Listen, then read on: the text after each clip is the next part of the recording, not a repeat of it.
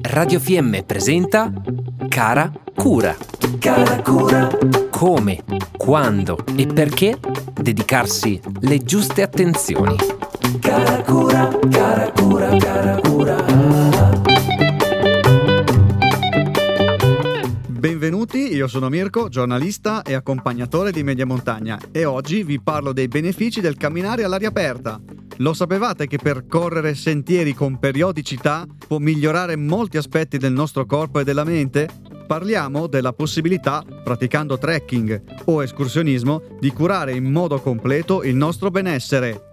Per esempio, dedicare un'ora del nostro tempo, non importa in quale momento del giorno, ad una camminata nei boschi riduce lo stress e libera la mente. Come diceva anche il monaco vietnamita Tin Nan Nhat, osservare la natura con consapevolezza permette di sganciarsi dai pensieri ricorrenti. L'importante è non andare di fretta da un posto all'altro in cerca di felicità. Si può camminare solo per il semplice piacere di farlo, godendosi il qui e ora. Liberate la mente e osservate il paesaggio, ascoltate il rumore dell'acqua, il profumo dei fiori, sentite il fresco all'ombra degli alberi.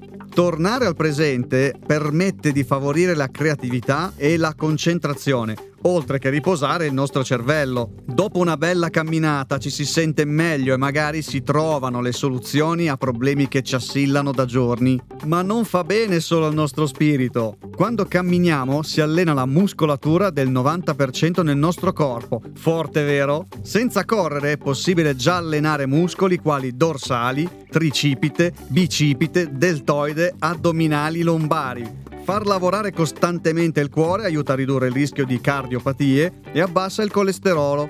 Altro vantaggio, non da poco, è quello di bruciare calorie e perdere peso superfluo. Pensate, una camminata di 30 minuti al giorno basta per tenersi in forma. Un'ora di escursione in montagna può farci consumare fino a 500 kcal, come una corsa a 15 km orari. In un mese, a seconda della nostra corporatura, metabolismo e peso, si può arrivare a perdere fino a 6 kg con un'ora di cammino al giorno. Forse è meglio di un tapirulan chiuso in una palestra o in una stanza. Prima di affrontare la camminata vi ricordo che bisogna tenere conto di alcuni aspetti. Verificate sempre le previsioni meteo, non limitatevi a guardare solo le icone del sole o delle nuvole nel vostro telefono, specie in montagna. Dovete leggere la descrizione testuale che il meteorologo rilascia più volte al giorno. Si può camminare sotto la pioggia, vero, ma evitiamo luoghi esposti, specie se sono previsti temporali. Le calzature sono importanti, il benessere dei nostri piedi è essenziale per non aver problemi e proteggere le articolazioni.